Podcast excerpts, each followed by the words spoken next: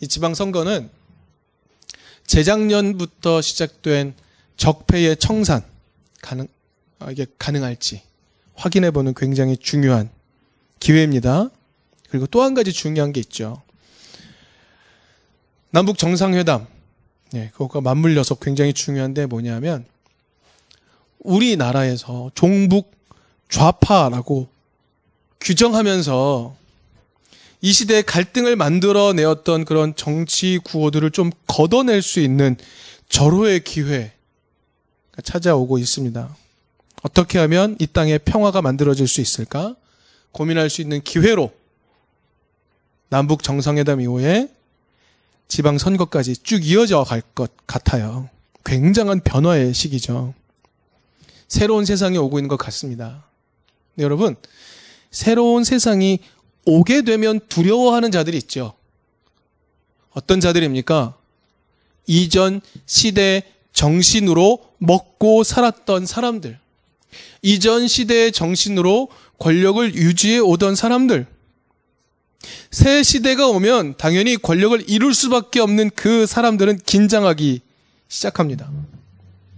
체제가 변하고 시대의 정신이 변화할 것 같은 이 시기에 두려워하는 사람들은 기존 세계 속에서 잘 먹고 잘 살며 호의호식하고 사람들을 위해 군림하던 사람들, 그 사람들은 지금 두려워 떨고 있습니다. 어떻게 하면 권력을 잃지 않을까 고민하고 있죠. 최근 뉴스에 오르내리는 여러 이야기들이 있습니다. 하나같이 그런 이야기들입니다. 여전히 권력을 누리고 싶은 사람들이 보이는 최후의 발악들, 그것들이 정말 TV에서 계속해서 들려옵니다. 여러분, 여기서요, 우리는요, 여전히 세상 한복판을 관통하고 있는 하나의 체제를 발견할 수 있습니다. 보수가 집권을 하던 진보가 집권을 하든 변화하지 않는 것. 세력이 바뀌어도 전혀 변하지 않는 체제가 있음을 깨달을 수 있습니다. 좀 고상하게 말해볼까요? 그것을 뭐라고 말하냐면 후견인 제도 라고 말합니다. 여러분 후견이 뭡니까? 후견. 후견인. 후견이 무슨 뜻이죠? 예, 미성년자의 경우 친권자가 없거나 스스로 법률 행위를 할 수 없는 사람에게 대리하여서 예, 그 일을 도와주는 사람. 그런 사람을 후견, 후견인이라고 부르는 거죠. 굉장히 좋은 의미인 것 같아요. 그런데 여러분, 이런 좋은 의미의 후견인 제도가 아니라 이겁니다. 복종을 바치는 사람. 그리고 그 복종에 대한 대가를 재견하는, 제공하는 사람, 후견인. 요 관계. 복종을 바치고 그 복종에 대하여 대가로 보호를 베풀어 주는 것. 이것을 후견인 제도라고 부릅니다. 여러분 이것이 세상을 세상이 작동하는 원리입니다. 노예는 주인에게 복종을 바치고 주인은 그의 후견인이 되어서 그를 보호해 주는 것. 아들은 아버지에게 복종을 바치고 아버지는 아들에게 후견인이 되어서 아들을 보호해 주는 것. 평민은 귀족에게 충성을 바치고 귀족은 평민에게 후견인이 되어 그를 먹을 것을 내어주는 것. 여러분 시대가 바뀌었어요. 그래서 봉건 시대가 끝났습니다. 하지만 지금도 여전히 이러한 후견인 제도는 모양을 조금 바꿔서 여전히 존재하고 있습니다.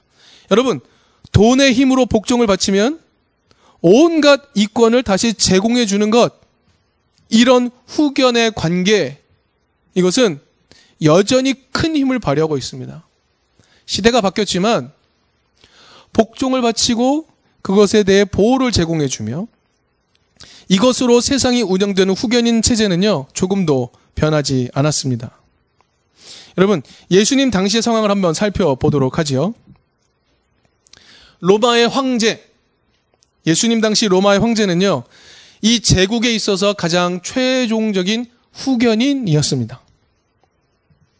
복종, 후견, 이 관계망은요, 로마 전체를 뒤덮고 있는 아주 중요한 체제였습니다. 근데 여러분 생각해 보십시오. 이 관계망의 제일 꼭대기에는 누가 있나요? 후견과 복종의 이 관계망 속에 제일 꼭대기에 누가 있죠? 황제가 있는 겁니다. 황제. 그런데 이 위계 질서는 어디에까지 올라가냐면요. 신에게까지 올라갑니다. 왜냐하면 황제는 신의 대리자. 신은 황제에게 충성을 바치고 신은 황제를 보호해 준다라고 생각하는 거죠. 근데 여러분 사실 이 신은요 실상이 없잖아요. 그러므로 눈에 보이는 황제가 최고 후견인인 겁니다. 그리고 게다가 이게 신까지 연결되어 있다고 하니 이 후견인 제도는요 신성시 되는 거예요. 정당하고 신성시 되는 후견인 제도. 사람들 삶 사람들의 삶에 정말 뼛속 깊이 자리 잡고 있어서 이거 너무 당연한 제도, 당연한 체제입니다. 자신보다 힘 있는 사람에게 복종을 바치고 돈을 바치고 그것을 통해 적당한 보호를 받는 것 아무도 문제 제기하지 않았습니다. 돈을 더 많이 갖다 바치고 그것으로 더 많이 권력을 갖는 것에 대해 아무도 문제 제기를 하지 않았던 것이죠. 여러분 생각해 보십시오. 이런 구조는요, 결정적으로 최고 권력자에게 모든 후광이 가는 그런 제도입니다. 이게 세상을 돌아가게 하는 이치였던 거죠. 이 이치는 지금도 작동하고 있죠. 근데, 근데 여러분, 이 제도에 큰 걸림돌이 등장을 합니다. 누구입니까? 예수입니다. 여러분, 예수님의 메시지, 예수님의 행동을 한번 기억해 보십시오. 예수님은요, 로마 제국을 움직이고 있는 이 후견인 제도를 밑바닥에서부터 깨 부수는 일을 계속하고 계십니다. 예수님은요, 어린이들, 권력의 제일 밑바닥에서 수모를 당하는 어린이들, 그들에게 선하게 대하는 것이 하나님 나라라고 가르칩니다. 세상에서는 지위가 높은 자가 섬김을 받지만 하나님 나라는 지위가 낮은 자가 섬김을 받는 곳이다라고 가르치십니다. 여러분 우리 성경을 한번 찾아볼까요? 누가복음 14장 12절부터 14절까지 한번 읽어봅시다. 누가복음 14장 12절에서 14절 예수님 비유로 말씀하시죠. 네. 같이 읽겠습니다. 시작. 내가 점심이나 맞나요? 예, 14장 12절부터 14절 시작. 내가 점심이나 만찬을 베풀 때에 내 친구나 내 형제나 내 친척이나 부유한 이웃 사람들을 부르지 말아라. 그렇게 하면 그들도 너를 도로 초대하여 내게 되갚아 내 은공이 없어질 것이다. 잔치를 베풀 때에는 가난한 사람들과 지체에 장애가 있는 사람들과 다리 저는 사람들과 눈먼 사람들을 불러라. 그리하면 내가 복될 것이다. 그들이 내게 갚을 수 없기 때문이다. 의인들이 부활할 때에 하나님께서 내게 갚아 주실 것이다. 여러분, 이 말씀이요. 단순히 겸손을 요청하시는 것일까요? 단순히 너는 겸손하게 낮은 사람들을 섬겨라라고 말씀하시는 것일까요? 여러분, 보상을 기대할 수 없는 사람에게 자비를 베풀라고 하시는 이 말씀, 이 말씀이 가지고 오는 충격은 뭘까요? 이 사회의 체제인 후견인 원리를 완전히 파괴하는 말씀입니다. 단순하게 겸손을 요청하는 말씀이 아니에요. 그 세대의 악의 구조를 깨뜨리는 굉장히 중요한 말씀이라는 것입니다. 베풀 때에는 무언가 돌아올 것을 바라는 것. 이게 너무나 당연한 이 세상 한복판 속에서 그 원리대로 살지 말고 갚을 수 없는 사람에게 베풀고 살아가라 라고 하는 것. 여러분, 이건 단순한 메시지가 아닌 겁니다. 누가복음 6장 33절, 36절도 찾아볼까요? 같이 읽어봅시다. 누가복음 6장 33절, 36절 같이 읽어보겠습니다. 1절 시작. 너희를 좋게 대하여 주는 사람들에게만 너희가 좋게 대하면 그것이 너희에게 무슨 장한 일이 되겠느냐. 죄인들도 그만한 일은 한다. 아시겠죠? 느낌이 오죠? 도로 받을 생각으로 남에게 꾸어주면 그것이 너희에게 무슨 장한 일이 되겠느냐. 죄인들도 고스란히 되받을 요량으로 죄인들에게 꾸어준다. 그러나 너희는 너희 원수를 사랑하고 좋게 대하여 주고 또 아무것도 바라지 말고 구워 주어라. 그리하면 너희는 큰 상을 받을 것이요 더없이 높으신 분의 아들이 될 것이다. 그분은 은혜를 모르는 사람들과 악한 사람들에게도 인자하시다. 너희의 아버지께서 자비로우신 것 같이 너희도 자비로운 사람이 되어라. 예수님이 말씀하시죠. 하나님은 어떤 분이라고요? 감사가 없는 자, 악한 자에게도 자비를 베푸는 분이다. 라고 예수님 말씀하세요. 나에게 아무것도 가져오지 않는 자, 오히려 나를 해하려 드는 자마저도 자비롭게 대하는 분이 하나님이다라고 말해요. 여러분, 이 말은요, 로마의 체제를 고발하는 말씀입니다. 게다가요, 갚을 수 없는 자에게 자비를 베푸는 하나님이라고 말해요. 갚을 수 없는 자에게 자비를 베푸는 하나님. 너희도 그런 사람이 되라고 하십니다. 자, 여러분, 예수님의 이 말씀들은요, 단순히 마음에 새길 만한 이 좋은 말씀이라는 수준을 넘어섭니다. 예수님의 이 말씀들은요, 당시에 너무나 당연한 후견인 제도, 이것을 깨버리는 말씀인 거죠. 오늘날에도 여전히 존재하는 이 후견인 제도와 같은 이 사회를요, 깨뜨려 버리는 말씀입니다.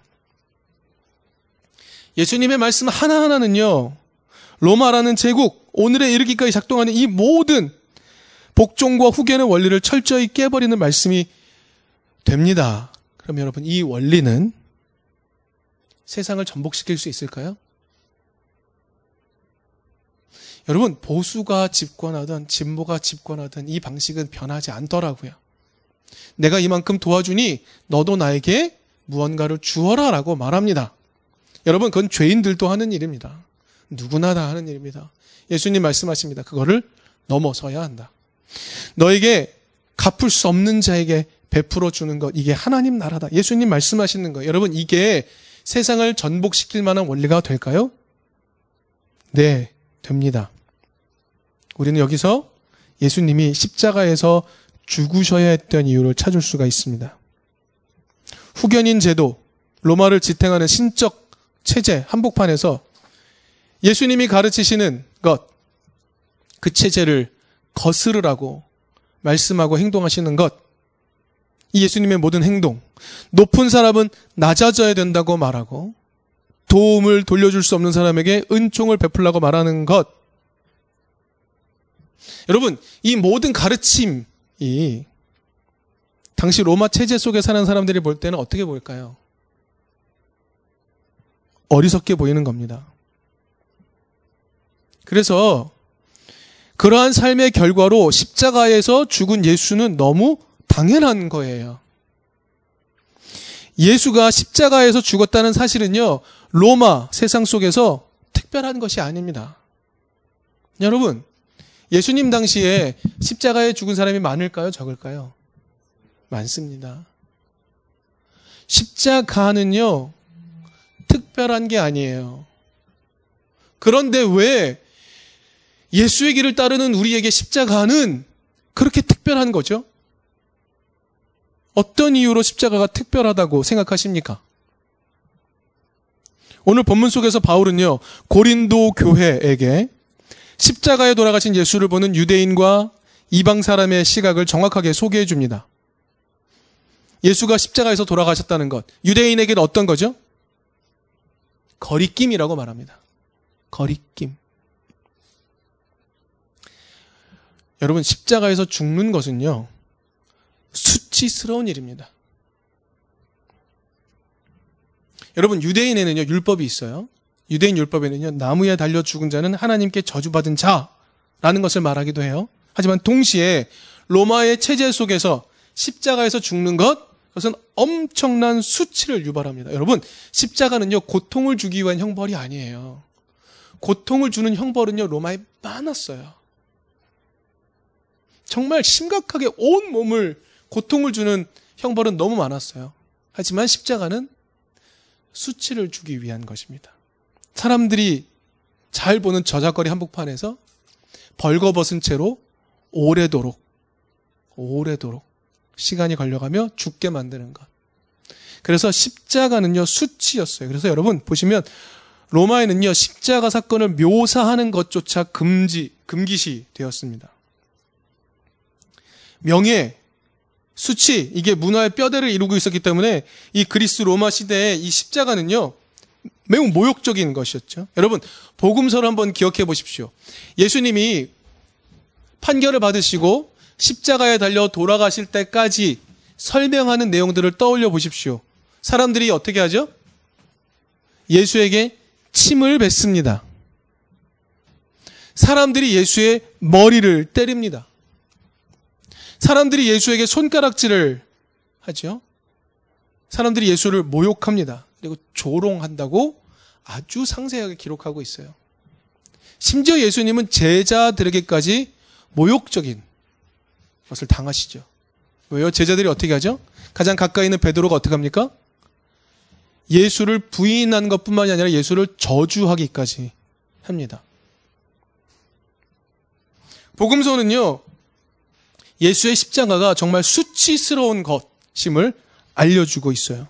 유대인들이 보는 시각이 그랬습니다. 자, 그러면 예수의 십자가에 대한 이방 사람들의 평가는 어떤 것이었을까?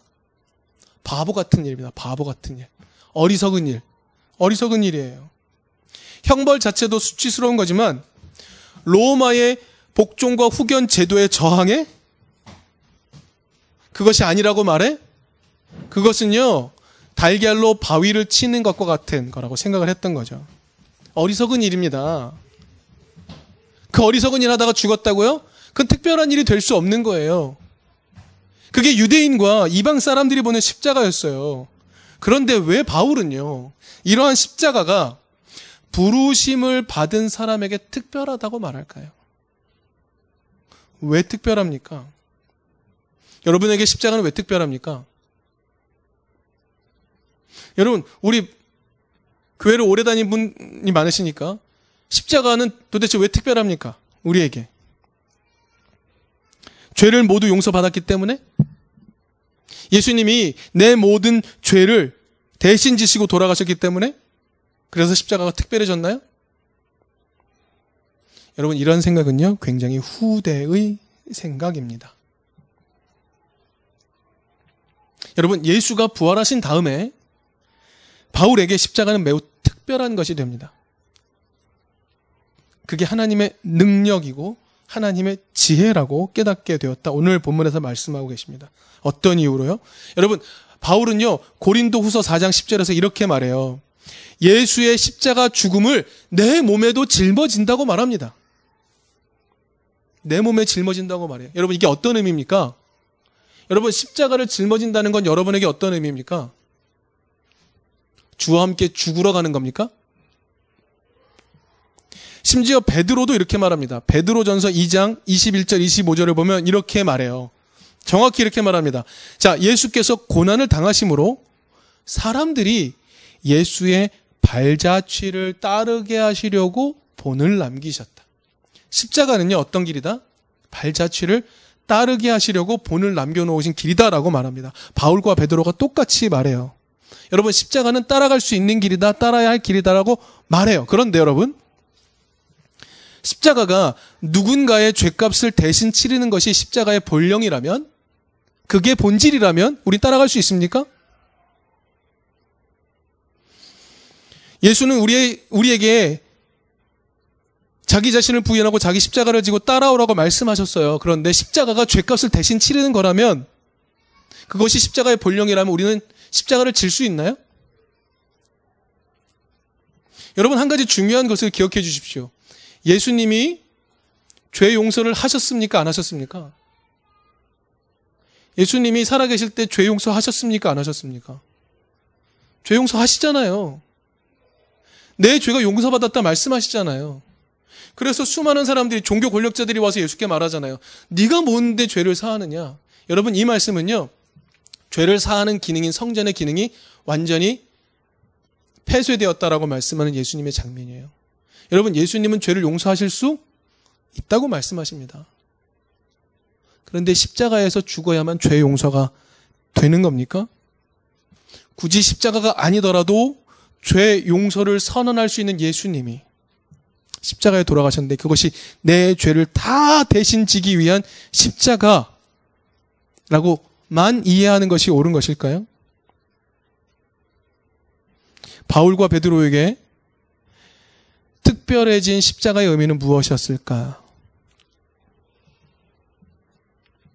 여러분, 예수님이 자기 목숨을 몸값으로 내어주러 오셨다라고 하신 굉장히 중요한 말씀이 어디에 나오죠?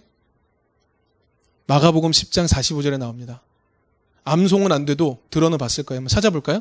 마가복음 10장 45절.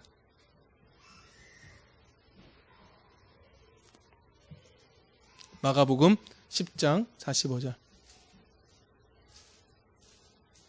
같이 읽어보겠습니다. 마가복음 10장 45절. 다 같이 시작.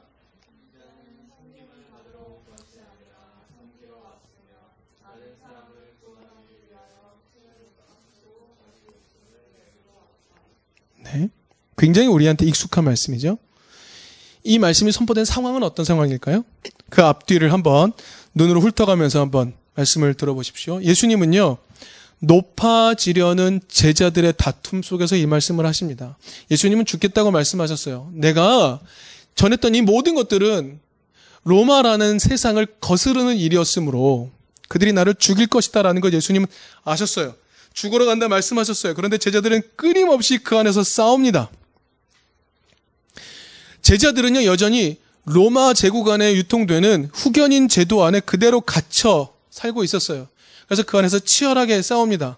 누가 높으냐? 누가 높으냐? 예수님은 끊임없이 무엇을 말씀하셨죠? 낮아짐, 자비로워짐, 너에게 돌려줄 수 없는 자에게 베풀어 줌. 그것을 하라고 말씀하셨어요. 여러분 그 말씀은요, 단순히 듣기 좋은 정말 우리가 마음속에 기억해야 될 명언이 아니라 체제를 흔드는 말씀이었어요. 그 이유 때문에 내가 죽게 될 것이다라고 예수님 계속 말씀하셨죠. 자비의 이유 때문에 내가 자비를 베푸는 그 이유 때문에 세상은 나를 죽일 것이다라고 말씀하셨는데 제자들은 여전히 로마의 후견인 제도 속에서 싸우고 있는 겁니다.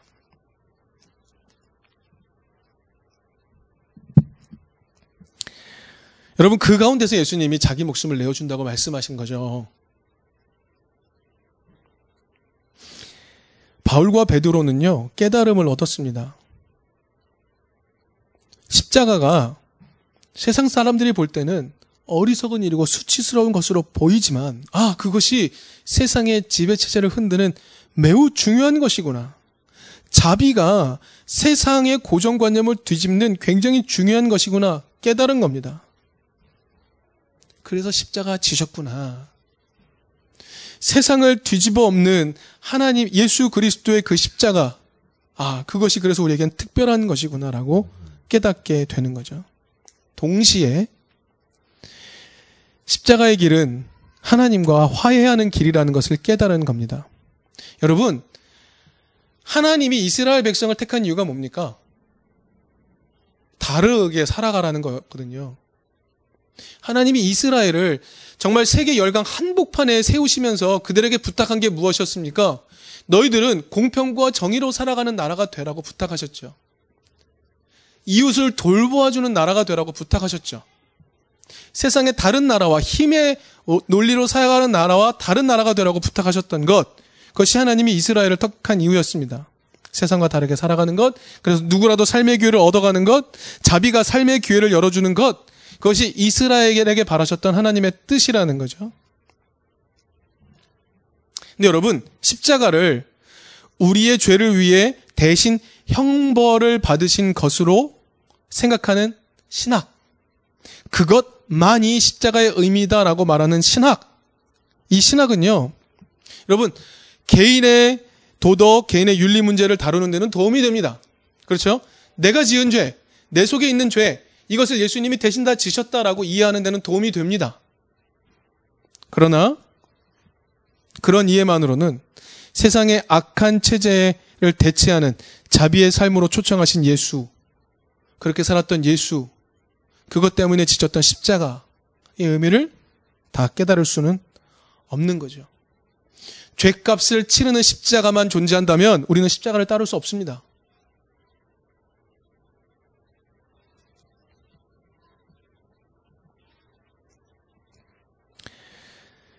여러분, 예수의 십자가는 자비로 세상을 뒤집어 엎는 길이었음을 세상에 보여줬기 때문에 얻게 된 것이었습니다.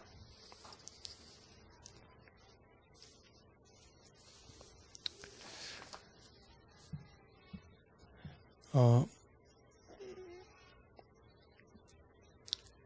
십자가가 죄를 용서하는 길이다라고 얘기했던 신학적인 견해는 사실은 굉장히 짧은 기간 안에 형성된 것이라고 우리는 압니다. 예수의 십자가는 더 큰 의미가 있습니다.